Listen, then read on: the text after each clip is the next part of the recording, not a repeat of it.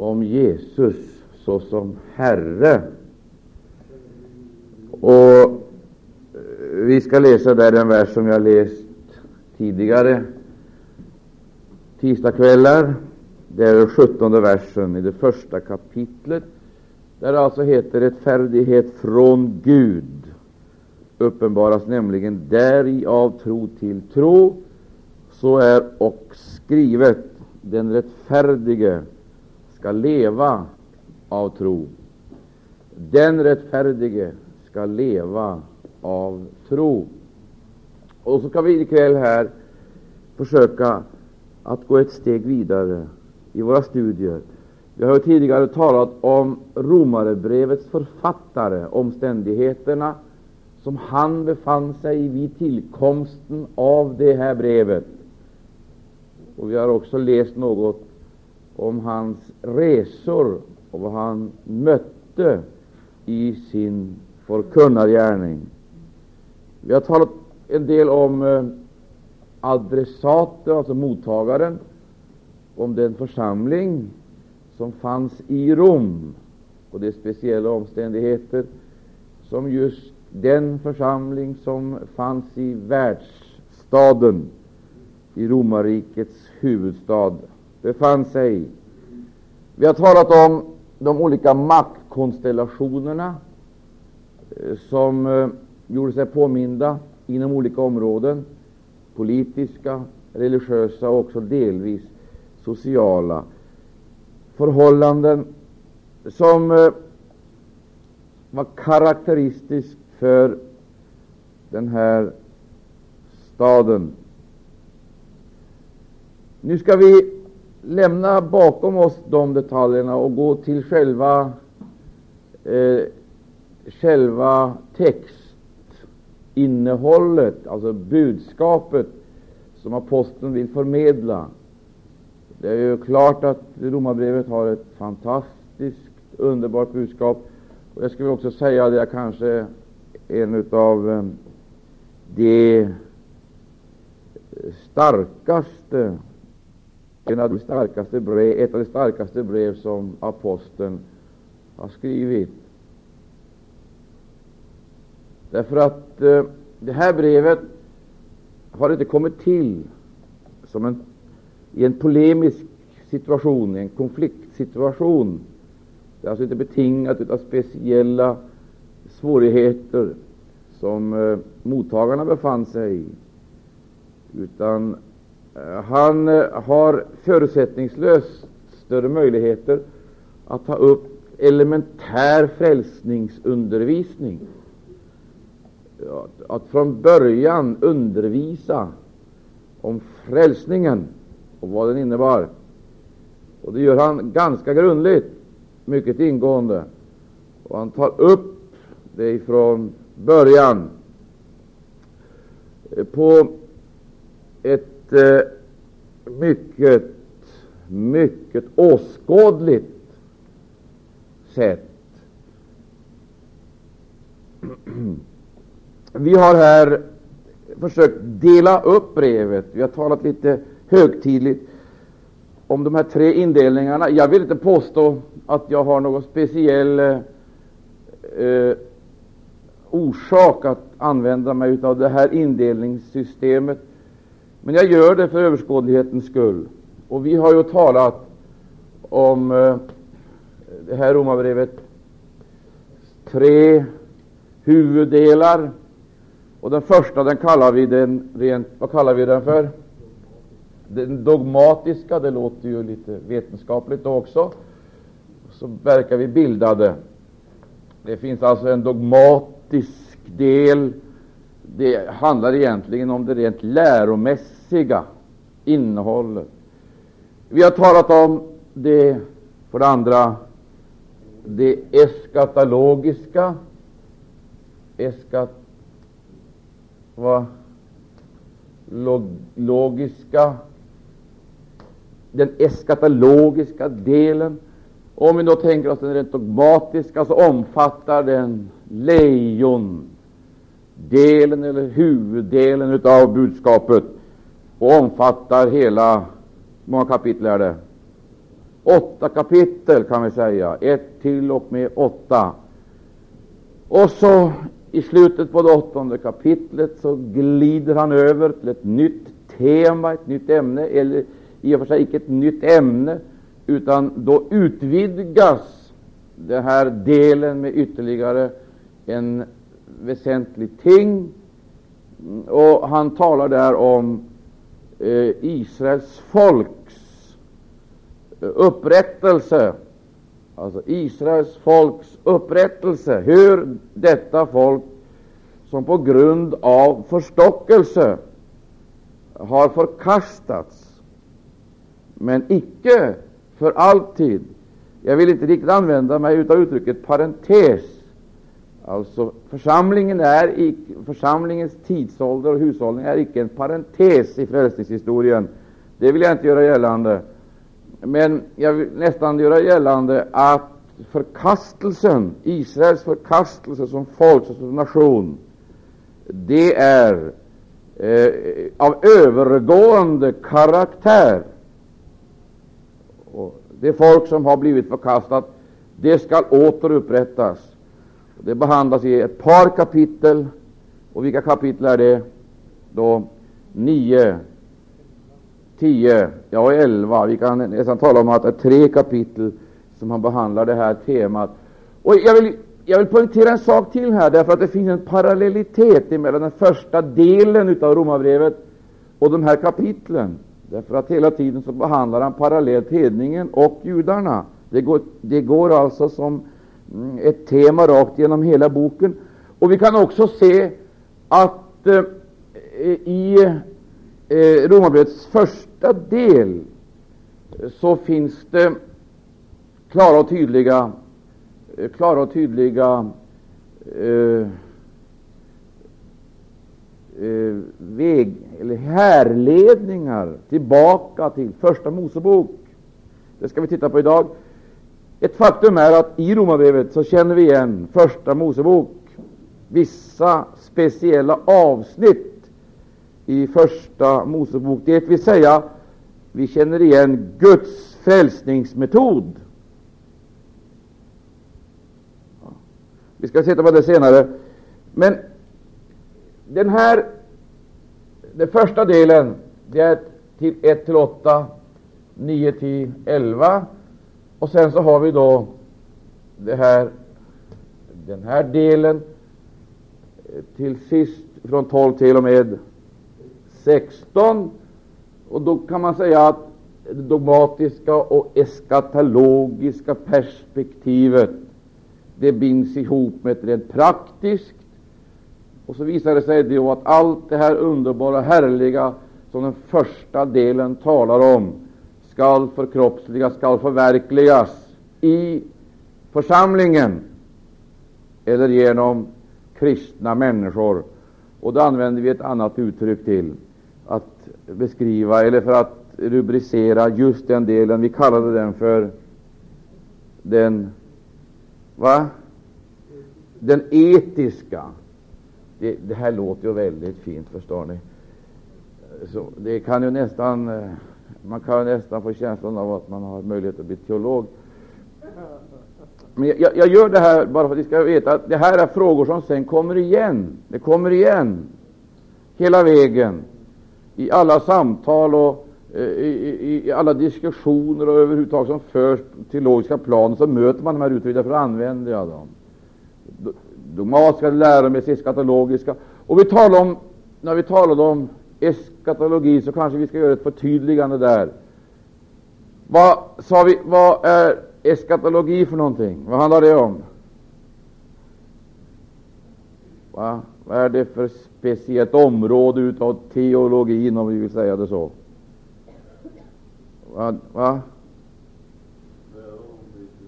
Läran om de yttersta tingen. Och då kommer vi via det in på ett samtal här om vad som eh, skilde den yttersta tiden ifrån de yttersta dagarna. Vad var det för skillnad på den yttersta tiden? Bibeln talar om den yttersta tiden, men den talar också om de yttersta dagarna.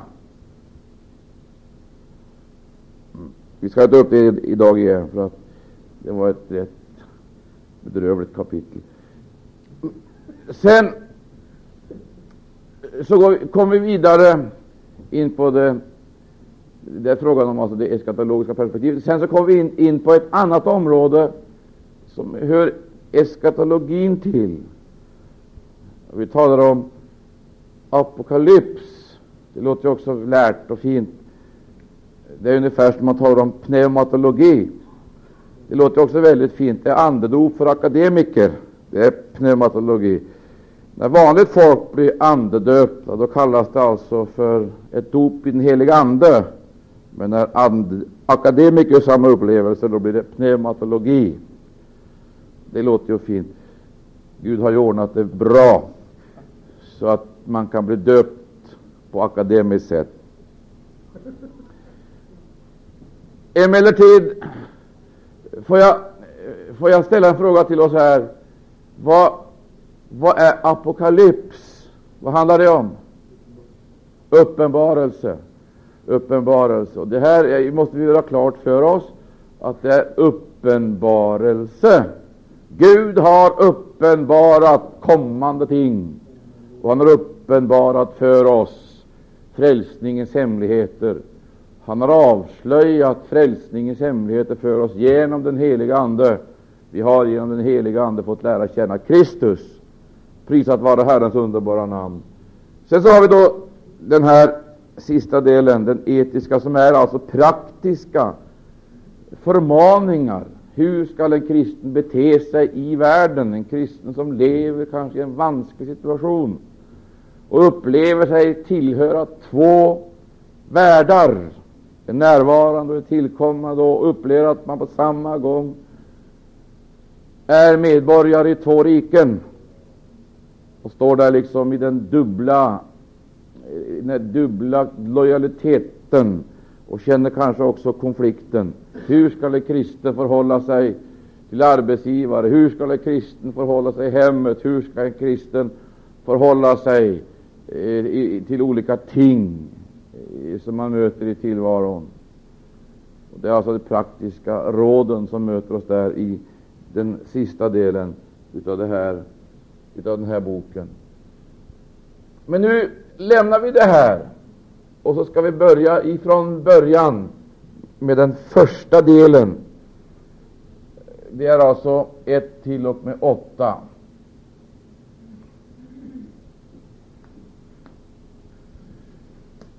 Och ska vi försöka att få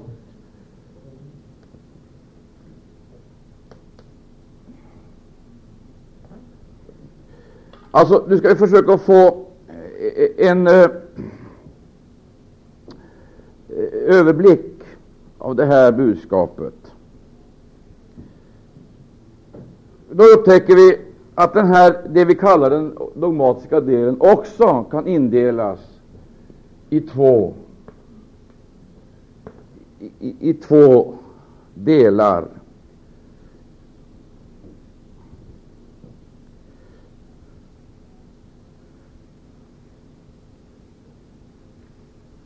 I två delar.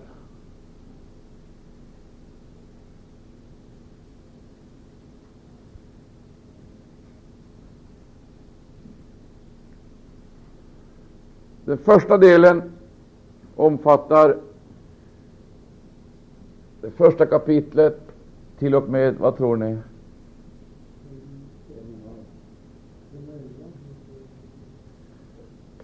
Första till det femte föreslås här.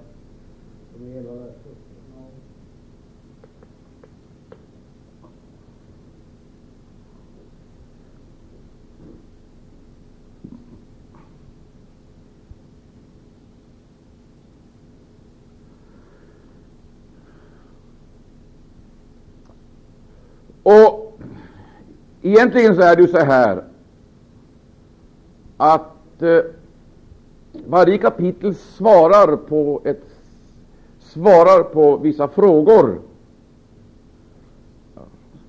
som ställs, alltså, som vi ställer och som vi ställer omedelbart när vi kommer i kontakt med, första, med de första kapitlen här och för övrigt med Romarbrevet. Den första delen 1 till och med 5 och sen 5, 11 och till åttonde kapitlet slut. Ja.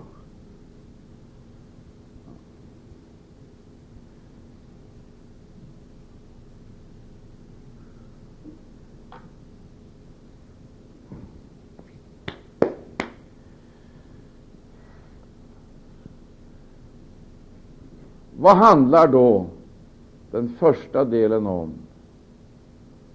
För, första kapitlet, andra kapitlet, tredje kapitlet, framförallt ett, två, tre.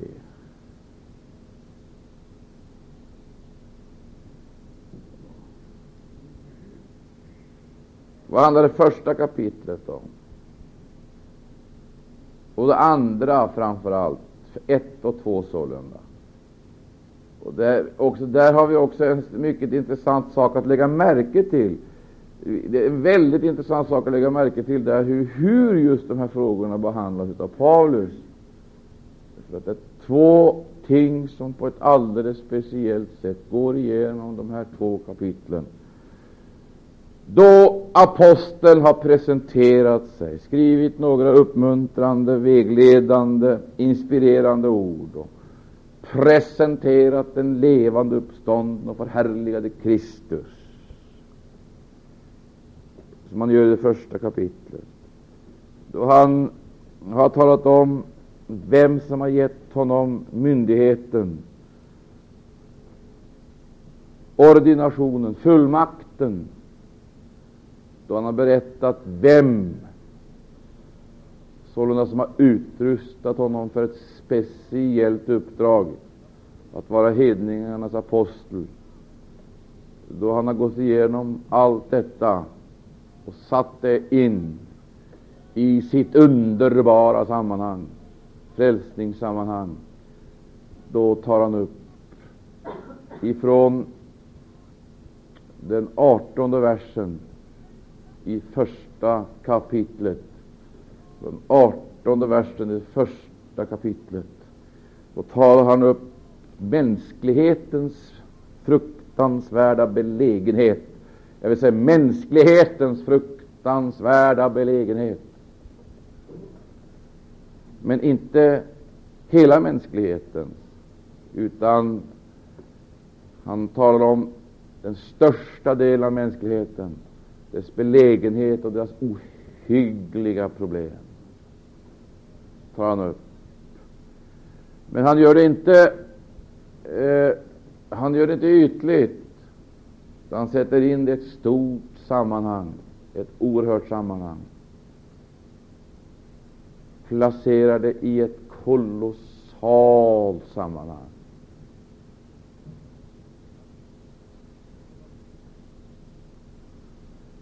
Han talar om mänsklighetens fruktansvärda belägenhet.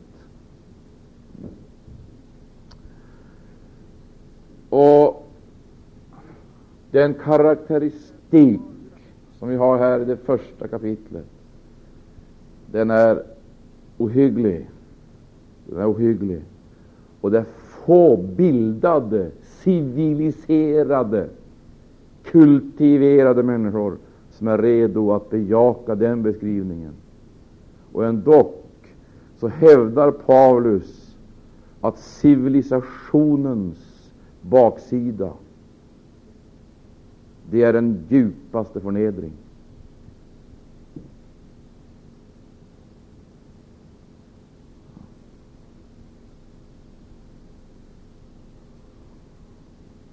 Den djupaste förnedring.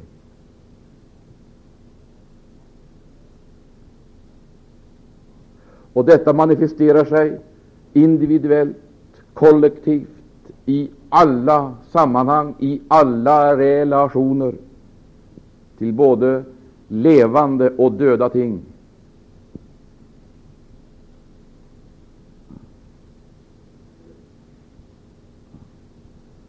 Han beskriver det oerhört skakande. Och låt oss här eh, försöka att eh, ta reda på vem egentligen han menar och hur han med en sådan övertygelse eh, kan göra så kolossalt kategoriska uttalanden som han gör.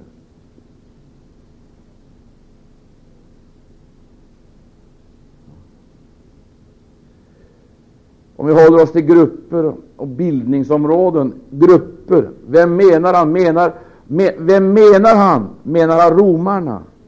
Menar han grekerna? Vilka menar han? Eller inkluderar han i denna karaktäristik hela mänskligheten? Oberoende, oberoende av vilken utvecklingsnivå hon än befinner sig på, är detta sanningen om mänskligheten, den beskrivning som vi har i det första kapitlet.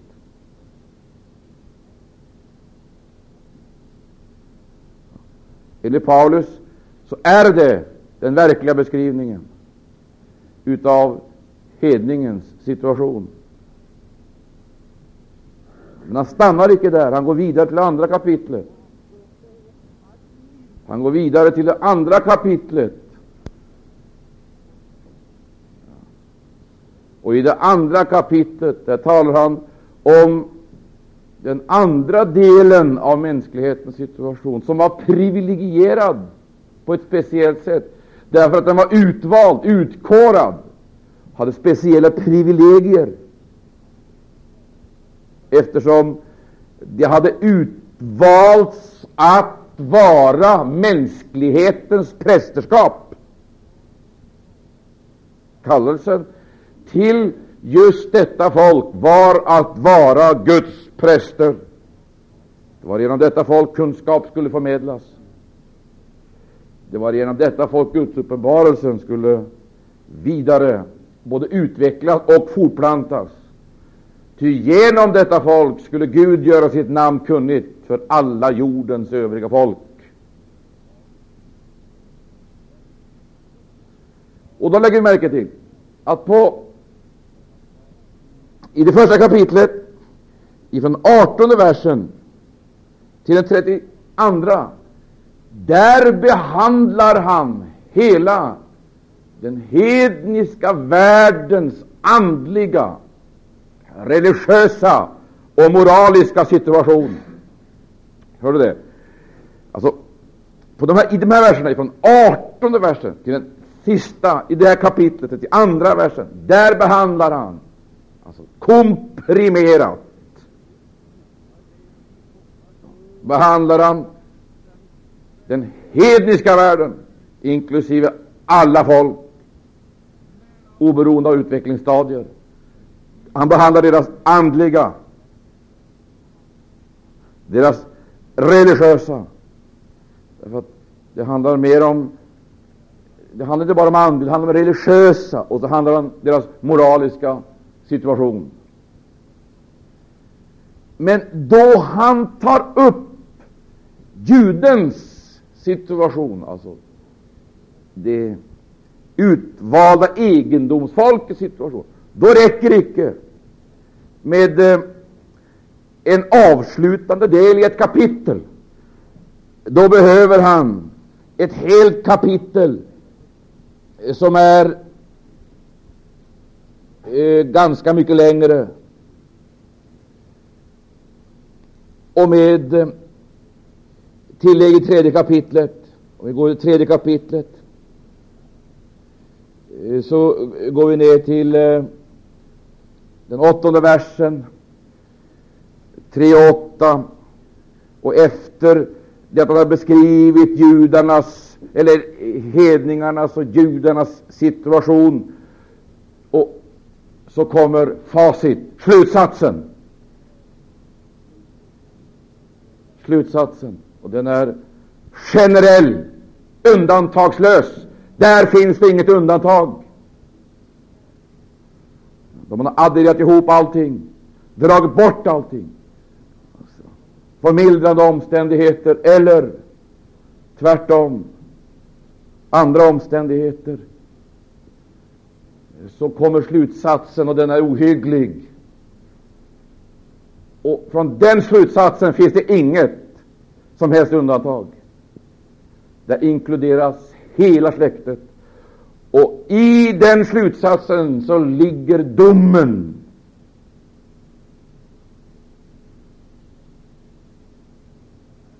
Den dom som alltså skall verkställas. Det heter, i den tionde versen är det, vi kan läsa nionde vers. Hur är alltså, är vi då något för mer än de andra? Ingalunda. Redan här förut har jag ju måste anklaga både judar och greker för att alla sammans vara under synd. Så lägger vi då märke till att det finns en hel del olikheter. Det finns en hel del olikheter. Det finns olikheter i attityder, roller och mönster. Det är olikheter i attityder, roller och mönster.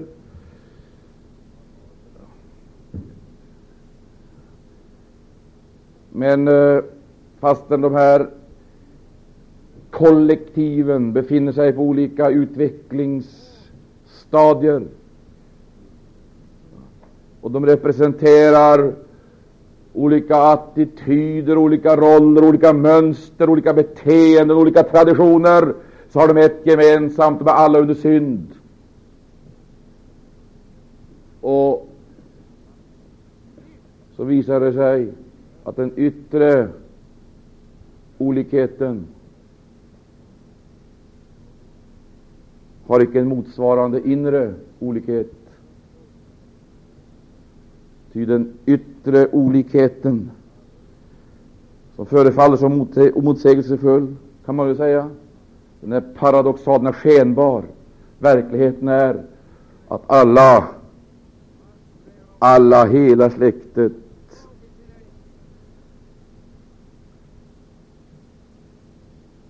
hela släktet har sin härstamning från en enda man en enda man och följaktligen har en enda natur. En enda natur.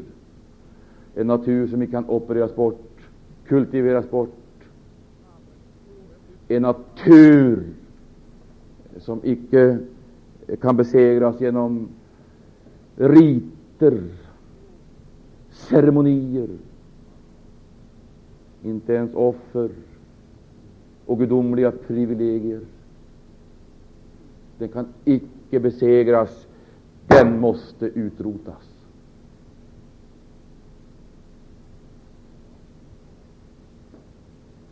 Den ska icke helgas, den ska utrotas.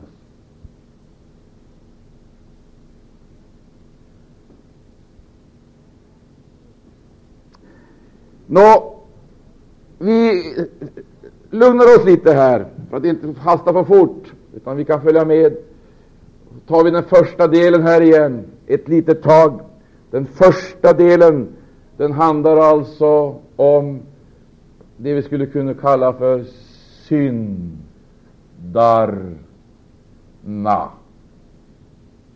Syndarna handlar den om. Och vilka är det som är syndarna, får vi veta. Vilka är det?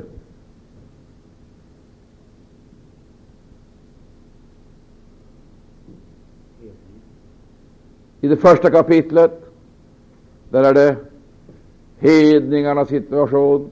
Ingen väg till frälsning. Det finns ingen möjlighet till utveckling. Det talas icke ett ord om evolution, framsteg. Det finns ingen progressiv Det finns ingen progressiv väg till lösning av mänsklighetens problem. Människan utvecklas icke mot ett allt högre mål. Människan degenereras är på väg neråt.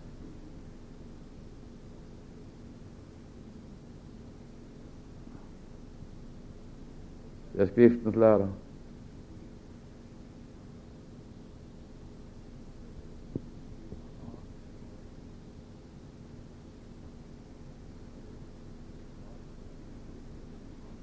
Syndarna, vilka är syndarna då?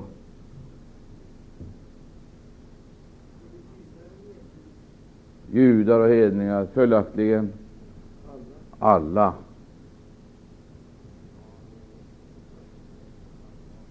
Alla.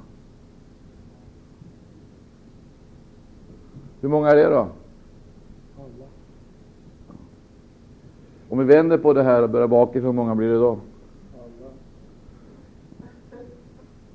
Det finns ingen möjlighet att förändra på det förhållandet. Det finns ingen möjlighet. Det finns ingen religion som kan lösa det här. Det finns inte. Det finns ingen filosofisk idé och det finns inga reformer som löser det här. Alla är syndare.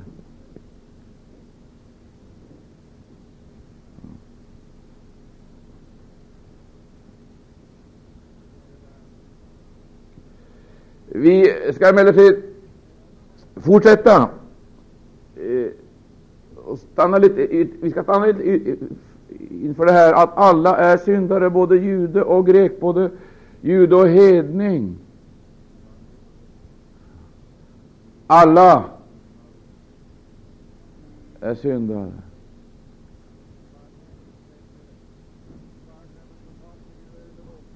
Så tar han upp det här eh, han, han gör klart för, Eh, för mottagarna deras situation. Och Det är egentligen oerhört skakande att läsa det första kapitlets eh, om vi, om vi stannar inför det första kapitlets artonde vers. Första kapitlet, den artonde versen. Första kapitlet, 18 vers. Ty Guds vrede uppenbarar sig från himlen över all ogudaktighet och orättfärdighet hos människor, som i orättfärdighet undertrycka sanningen. Alltså, här läser vi om Guds vrede. Läs en gång till. Guds vrede. Läs det en gång till. Till Guds vrede men, men, men, men tänk efter. Det handlar om Guds vrede. Den uppenbaras över all all ogudaktighet, över all ogudaktighet och och orättfärdighet. Varför staplar Paulus uttryck på varandra? Kan inte det ena ersätta det andra? Vad säger han? Ogudaktighet och orättfärdighet. Kunde inte räcka med att säga ogudaktighet? Om vi jämför det första och det andra kapitlet så märker vi att ogudaktigheten har olika utvecklingslinjer. Den ena linjen går, går skenbart uppåt. Det är skenbart uppåt. I det andra kapitlet där ser det ut eh, som det går uppåt.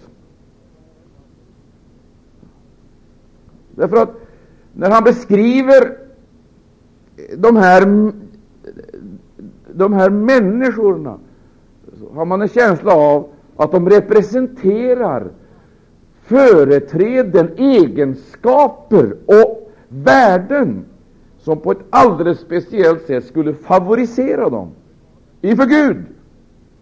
De borde fått en specialbehandling på grund av sin oförvitlighet där lägger vi märke till att just deras egen oförvitlighet blir orsaken till blir orsaken till Guds frånvändhet.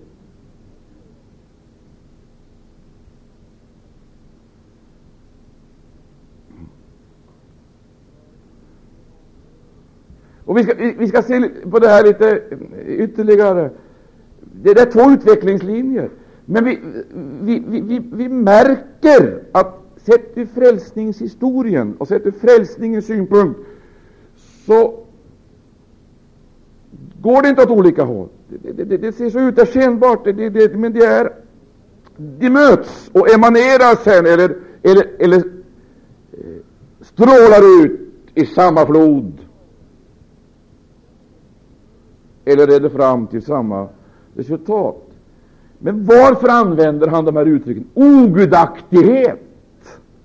Det är det första. Alla. Det handlar om ogudaktighet.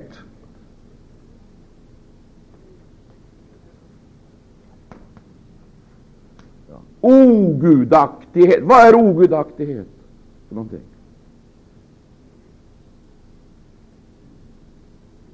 Ja.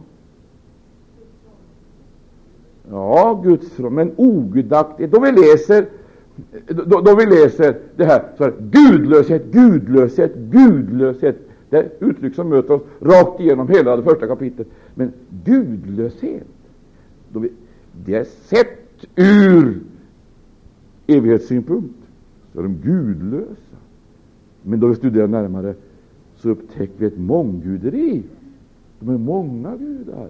Det vill säga, de är inte ateistiskt ogudaktiga, men de är religiöst ogudaktiga, religiöst gudlösa. Det, det, det här som, som vi har det här stora problemet.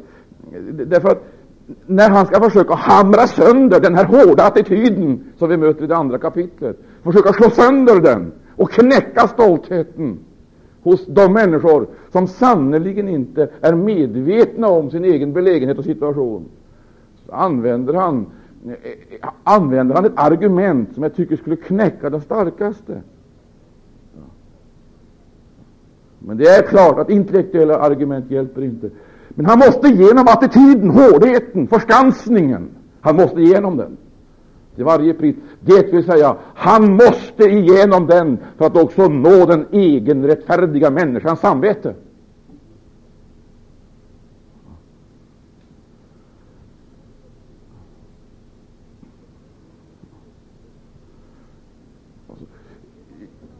Jag tycker det här är oerhört skakande. När jag läser första, det här första kapitlet så, så, så möter jag människan. Den sanna verkligheten om henne, sett ur frälsningssynpunkt. När det andra kapitlet så förstärks intrycket av att oberoende av vilket utvecklingsnivå hon befinner sig på så är hon ingenting annat än en dåre.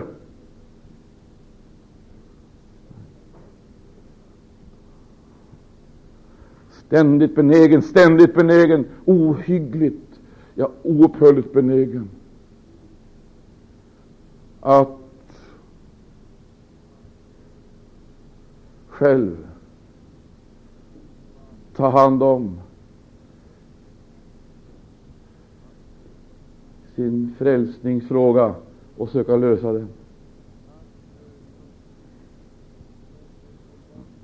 Nå, ogudaktighet, vad handlar det om?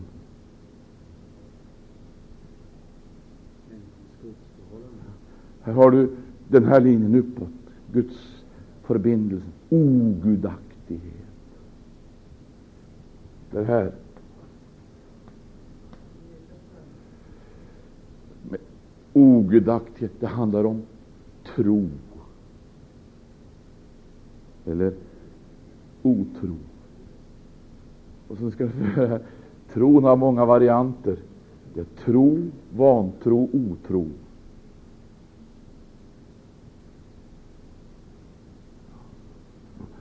övertro.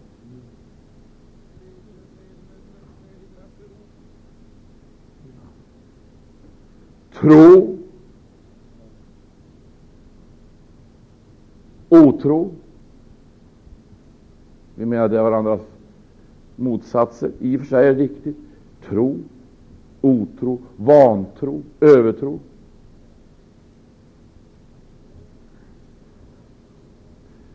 Men det handlar också om en vertikal linje eller horisontal.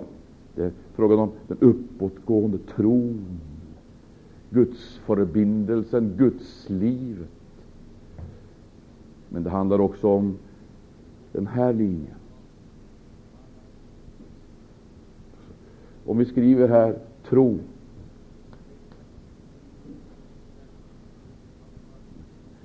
Den rättfärdige skall leva av tro.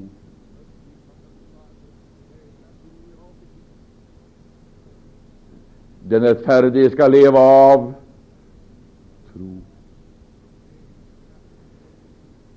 I vår bibel är det väl inte fullständigt riktigt återgivet. Vad står det där? Den rättfärdige ska leva av tro. Vad heter det? I, i, i grundtexten står det från tro ska leva av tro till tro. Av tro till tro.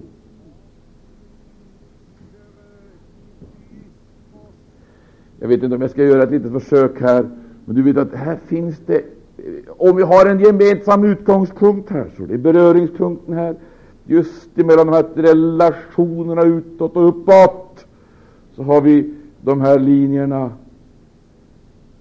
som går ut. Jag skulle vi kalla det, här kan du sätta olika namn. Här har du exempelvis vantron som ser ut att lyfta mänskligheten en liten aning intellektuellt. Sant? Den går inte direkt ner, ser ut att lyfta henne. Så har du övertron som också ser ut att lyfta henne. Hon kommer i förbindelse med den övre och onat, övernaturliga världen. Det ser ut att lyfta henne.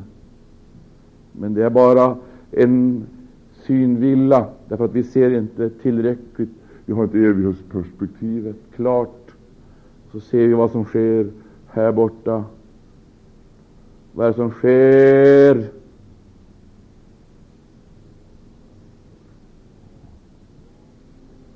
Alltså, det ser ut att lyfta ett ögonblick, den här, det här med vantron. Vad är vantro för någonting?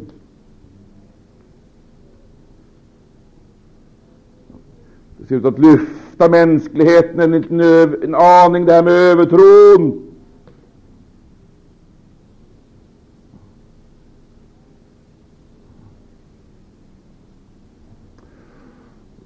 vantron, så där har du den intellektualiserade religiositeten med inslag av det jag skulle vilja kalla för en del mystiska element som ska spränga liksom spränga intellektets ram. Där har du filosofin i alla dess former. Det uppblandade evangeliet, eller utblandade och urvattnade evangeliet. Här skulle vi kunna sätta dit en hel massa saker som är vantro. Så har vi övertron. Och så småningom i Romarebrevets första kapitel, sista del, där har du det vi skulle kunna kalla, vad då för någonting? Den i system satta ateistiska livsfilosofin. Då har människan avsatt den enda sanne levande Guden, detroniserat honom, icke ersatt honom med skapade ting, utan då har hon satt sig själv på Guds tron och blivit sin egen Gud. Det är slutet. Då är hon nära Satans satanslikheten. Och det är den människan som ska gå till storms emot den smorde. I den avsikten att hon tillsammans med den övriga delen av mänskligheten i sitt komprimerade hat emot Gudasonen ska försöka få honom detroniserad och avsatt. Men Gud har insatt sin konung och han ska sitta där till evig tid. Han är Guds konung.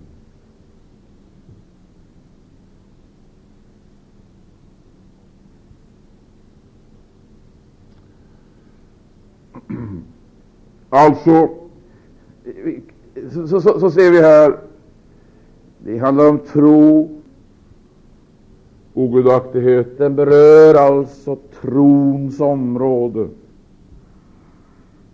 Och vi ska göra klart för oss att det gäller Guds förhållandet.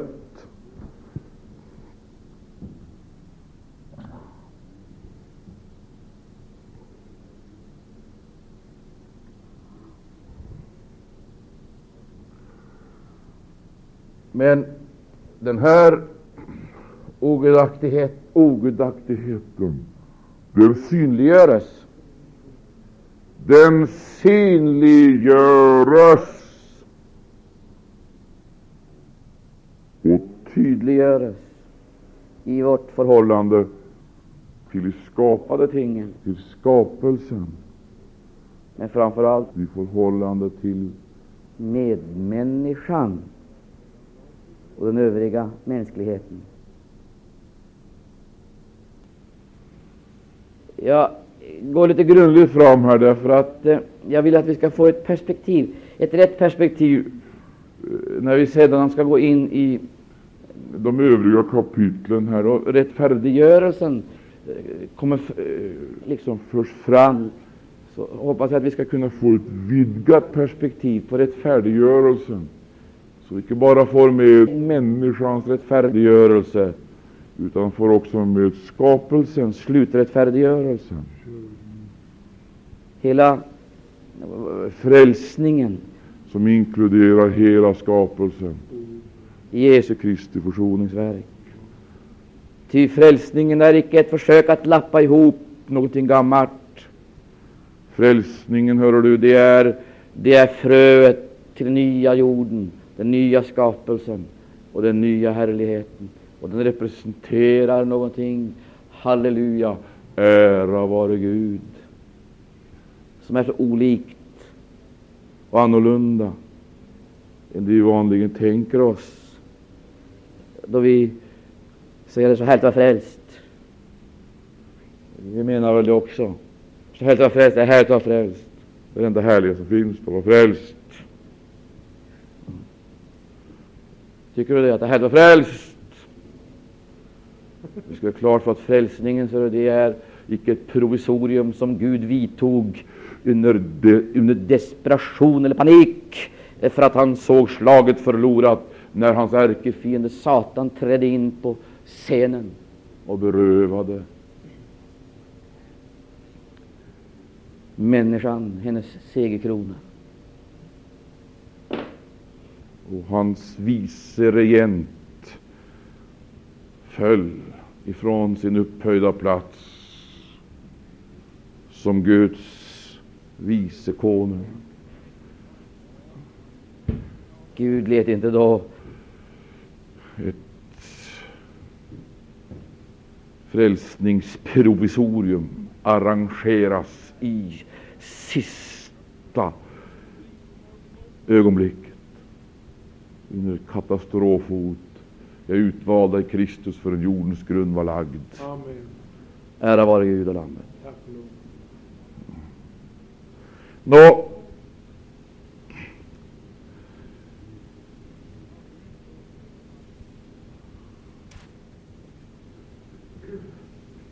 om vi skriver här tro, moral.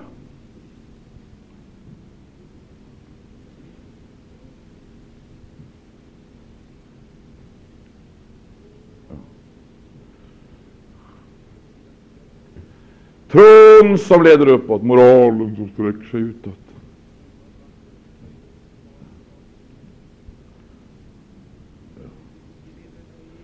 Om tro, moral. Vad ska vi skriva här då?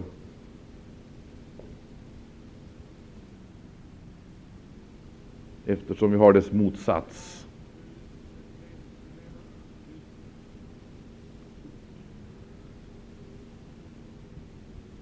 Va?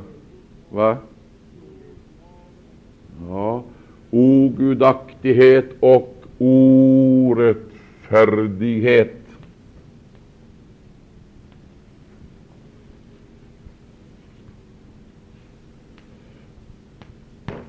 Orättfärdighet. Och nu vill jag fråga en sak. Vad är orättfärdighet? Orättfärdighet. Gode Gud, jag undrar om vi är medvetna om det fruktansvärda ropet ifrån denna jord. Tänk på all den orättfärdighet, allt det orättfärdiga lidande som människor utsätts för och utsätter varandra för. På alla, inom alla områden.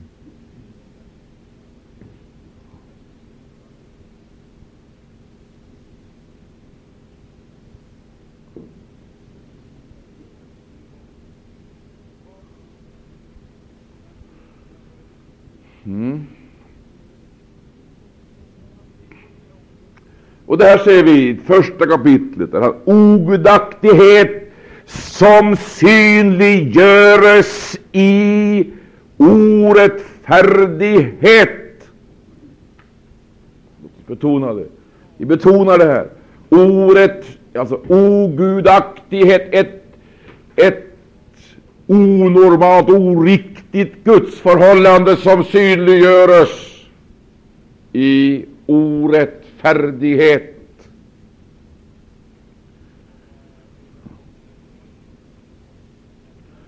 Men icke bara i orättfärdighet. Gå till andra kapitlet, så handlar det icke längre om orättfärdighet, även om det också då handlar om moral.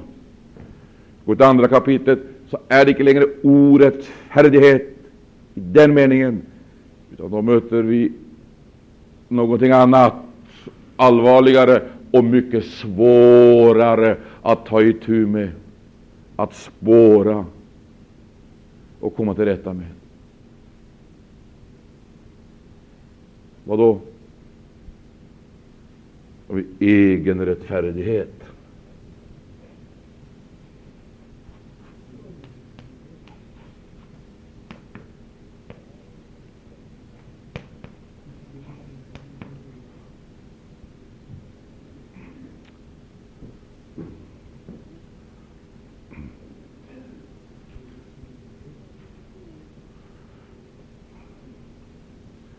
Orättfärdigheten den leder till laglöshet.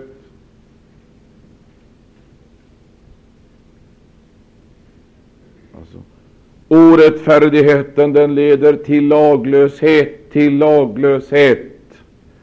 Och nu vill jag fråga en sak här, mina vänner. Kan ni tala om vad laglöshet är? Vad är laglöshet? Är det att leva utan lag? Va? Är det det? Vad är laglöshet? Är laglöshet att leva utan lag? Ja, la, laglöshet. Ty därigenom att laglösheten förökas, det ligger i ondas dynamik att förökas skall kärleken hos de flesta komma. Vad är det för kärlek? Är det det? Det är den allmänneliga kärleken. Det handlar om kärleken till föräldrar, kärleken till syskon.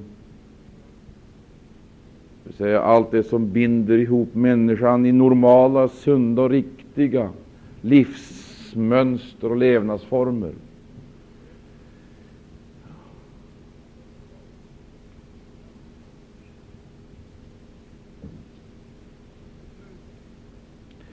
Jag, jag, tror faktiskt jag ska göra jag, jag ska göra lite experiment här. Jag, jag, jag, tillåter mig det här. Tiden går ju, men jag, jag ska göra ett litet experiment för att försöka bevisa det här. Alltså, jag, jag gör någonting här som jag vet inte har gjort förut. Men i sådana här sammanhang. Men jag, jag ritar en trappa här.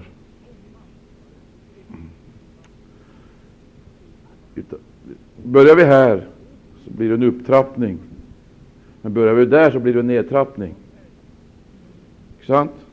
Där frågan är, var börjar människan någonstans? Börjar hon där och går uppåt eller börjar hon där och går neråt? Va? Ja, I verkligheten så börjar hon här. Här börjar hon. Det är en nedtrappning. Du, vi säger så här nu, det vill säga att människan hon degenereras eller degraderas. Och hon detroniseras. Och hon demoleras. Och demoraliseras. Jag höll på att säga demokratiseras.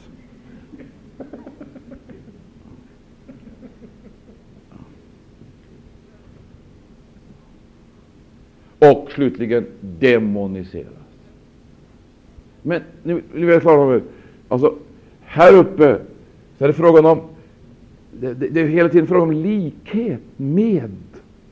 Likhet med. Icke sant? Och det är ju inte likhet med något. För det är ju ingen av oss som är vi är inte lika ett träd. Och det är ju ingen som ser ut som en bil. Va? Det är det inte. Det är heller ingen som ser ut som eh, en sten. I varje fall inte ser ut som en sten.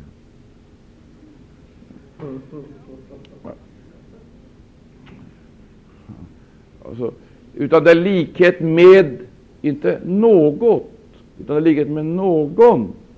Och då måste vi alltså lämna, vi måste lämna mineralriket och så får vi gå in i djurriket. Så får vi hitta om vi hittar någon likhet där. Och då kan vi ju börja med ormen. Var människan lika ormen? Va?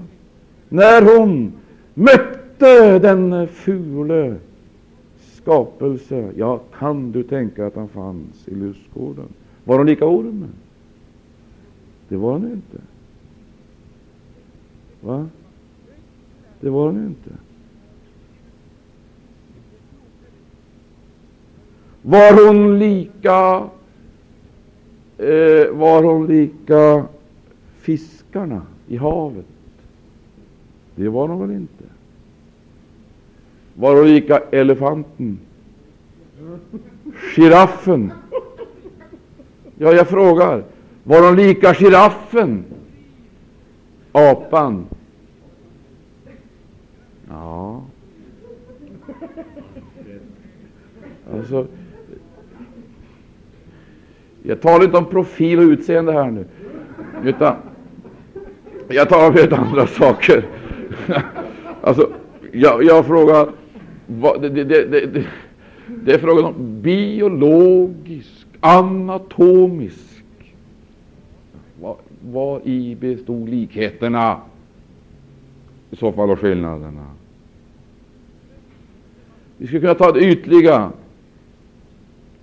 Varje art kan bestämmas av vad då? Speciella kännetecken. Men frågan är hela tiden, vem var människan lik? Var det någonting lägre än sig själv, eller någonting högre? Det vill säga, var hennes strävan? Var hon född för att sträva mot någonting, framåt, uppåt? För att fortplanta och utveckla någonting som var högre än sig själv?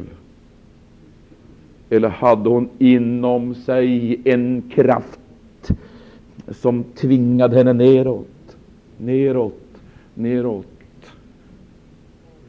Skriften säger Låt oss göra människan till Då blir jag glad. Käre Gud, vem sa det? Gud. Vilken Gud? Ja. Har ni inte sett att han har ett speciellt namn? På första i första kapitlen i Bibeln så har han ett speciellt namn. Vad kallas han? Han kallas inte Gud Jehova, utan vad kallas han? Ja, och det är pluralis, det vill säga flertal. Låt oss göra till, till icke min, men vår avbild. Det vill säga hela treenigheten, hela treenigheten kan spåras i människan. Stämmer det här? Fantastiskt.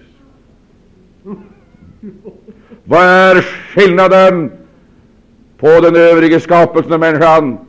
Det är en väsentlig skillnad. Det heter att Gud, vad gjorde han? Vad är det för skillnad? Till sin likhet.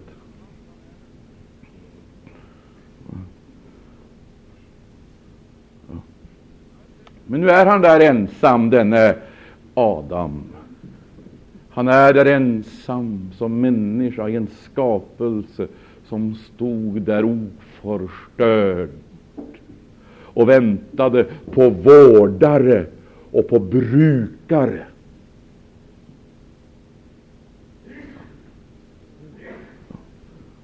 Gud såg att hans verk var gott. Det stod där färdigt och väntade på själva fulländningen. Vad gör då Gud Fadern? Han skapar människan till vår avbild. Men då han står där, mannen Adam, Gudsmannen, så låter Gud hela den övriga skapelsen passerar revy. Alltsammans. Och Adam, han ser det och så får han ställa namn på det. Han ser, där kommer de allesammans, hela den övriga skapelsen passerar förbi Adam. Han ger dem namn.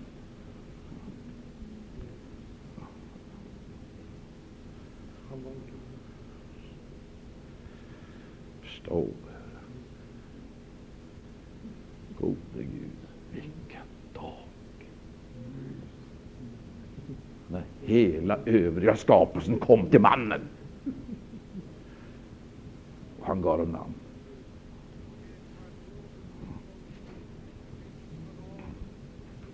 Det var alltså inte den övriga skapelsen som gav honom namn. Observera det. Han gav dem namn. Varför? Han var den högre. Och han hade fått sitt namn utav en högre.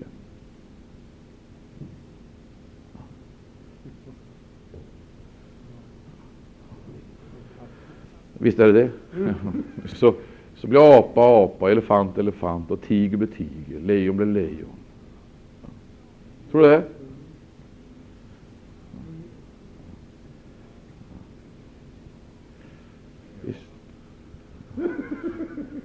Gorilla blir gorilla.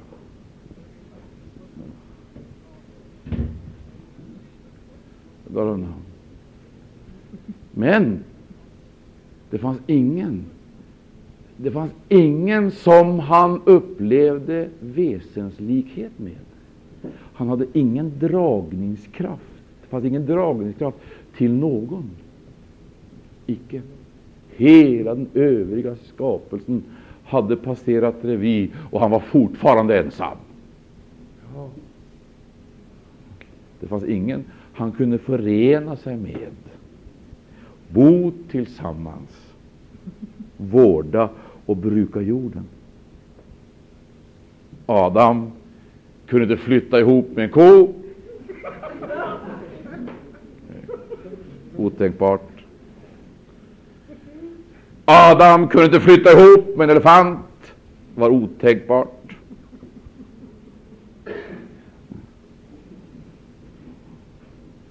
Adam kunde inte flytta ihop med någon utan den skapade världens varelse. Ingen. Men då heter det Det är icke gott för mannen att vara ensam, står det i vår bibel. Men egentligen så ska det stå i grundtexten så här. Det är inte nyttigt för mannen att vara ensam. Låt dem oss göra honom en Observera det, systrar. Låt dem oss göra honom en hjälp, en sådan som honom höves. Det är en kallelse, detta också, att gå in i en kallelse, att vara en hjälp åt någon. Det är en hög kallelse, det är en gudomlig uppgift. Halleluja.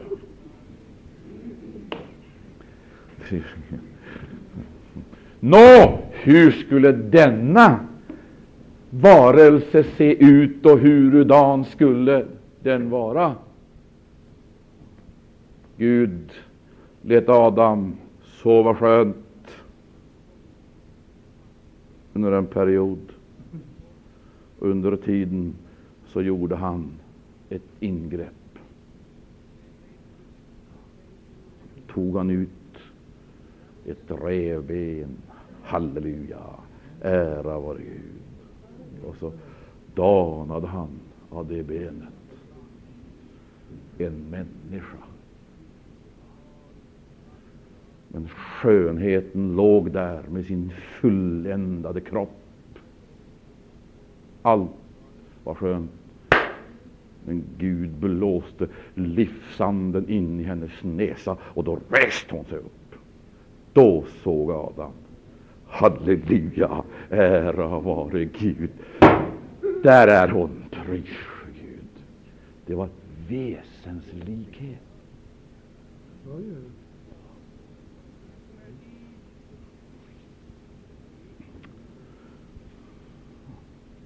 Väsenslikhet. Och då sa han så här. Hon, sa han, hon ska heta maninna. Kom ihåg det. Du syster, kom ihåg att det står maninna. Ty hon är Hon är Ja, hon är kött av mitt kött och ben av mina ben. Och så blir det tu ett kött. Skapelsens fulländning.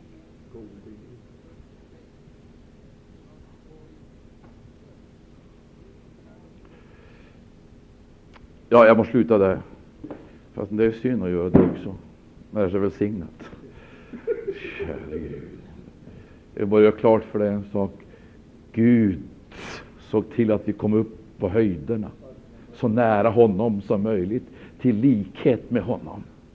Och den skapelse som han hade gjort, människan, hon kunde inte förena sig med den lägre världen. Hon såg den, ledde den, vårdade den, men kunde i övrigt inte förena sig. Det var väsensolikhet. Men lyssna, vad sker?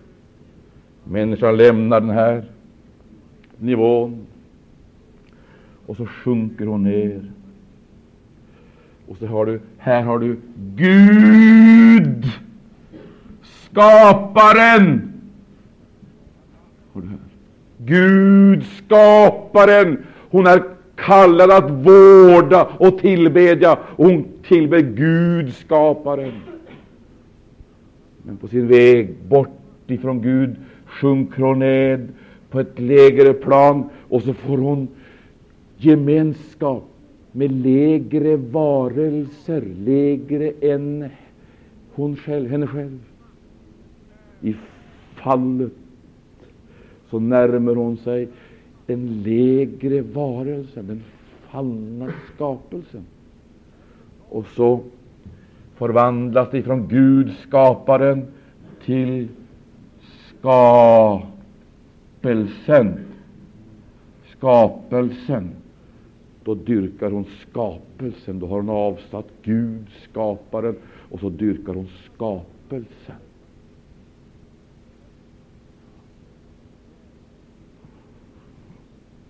På den här, här finns det också gemenskap, men inte på det planet.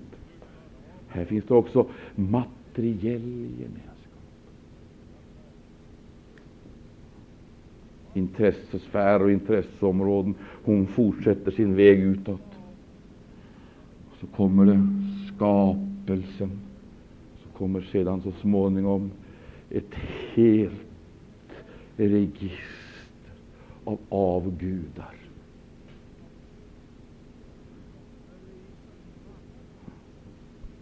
Hon fortsätter tills hon har nått lägsta nivå. då har hon förvandlat sig själv och förblindat så totalt. Så då är Satan Gud och Gud är Satan.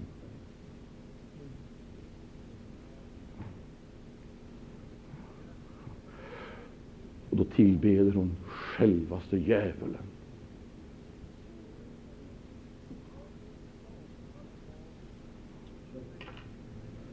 Och hon har nått botten. Och det som återstår det är Guds barmhärtiga ingripande. Och vad är det för någonting? Guds vrede. Som manifesterar sig först i frälsning och räddning, men slutligen i dom och katastrof, utrensningsaktioner och sanering.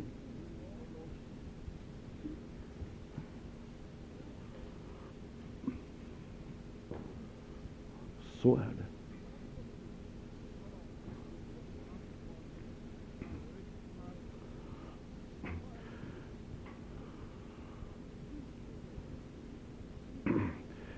Men tiden har gått.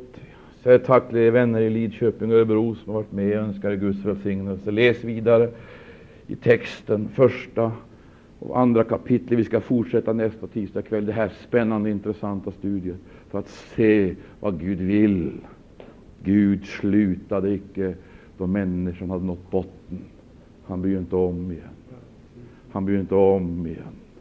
Han bryr inte om igen.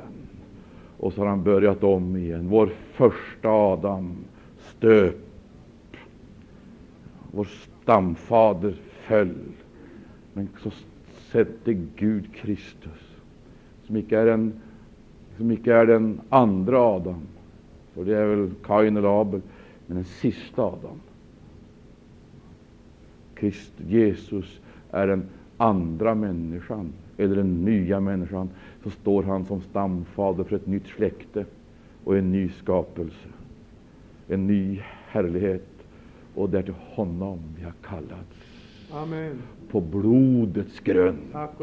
Halleluja, ära vare Gud och Lammet. Och i den frälsningen så återfår vi icke bara, icke bara jorden som ska återerövras, utan vi vinner också himlen, eftersom vi är av himlen. Ära vare Gud och Lammet. Vilken frälsning! Amen. Är du glad för att du är frälst, så säg amen. Amen. Tänk vilken frälsning som Gud har i ordningställt. Tänk att jag är i väsens likhet med den han sände, Jesus Kristus, så vi upplever att vi är ett med honom. Abba. Är du glad för det? Vi tackar Jesus. Någon leder oss i bön. Gud välsigne oss allesammans. Herre Jesus, vi prisar och vi lovar dig Jesus. Åh, halleluja, tack för ord som vi har lyssna till denna kvällstund, Herre. Tack för uppenbarelsen från dig själv, Jesus. Och vi ärar dig, Herre. Tack Jesus. Jesus. Åh, halleluja, halleluja, halleluja. halleluja. Jesus, vi kommer inför dig, Herre, ge dig äran, Jesus. För din nåd och din barmhärtighet inför denna dag, Jesus. O Herre Jesus, må du få göra ett verk i oss var och en, Jesus. Herre, jag ber dig för ditt namns skull, Jesus. Åh, vi upplever, Herre, nådeshushållningen, den går mot sitt slut. Amen. Snart ska du hämta oss hem, Herre. Herre, må du hjälpa oss att vi var och en i avslutningen blir salt och ett ljus i tiden. Amen. Du kan peka på dig, du som är trodd upphavsman och författare. Herre, vi ärar för att du är Herre, Herre. Halleluja. Jesus, vi lovar dig. I Jesu namn. Amen. Åh, det är någon mer som tackar Jesus och lovar hans namn, upphöjer och prisar honom. Halleluja, halleluja. Käre Gud, du Gud,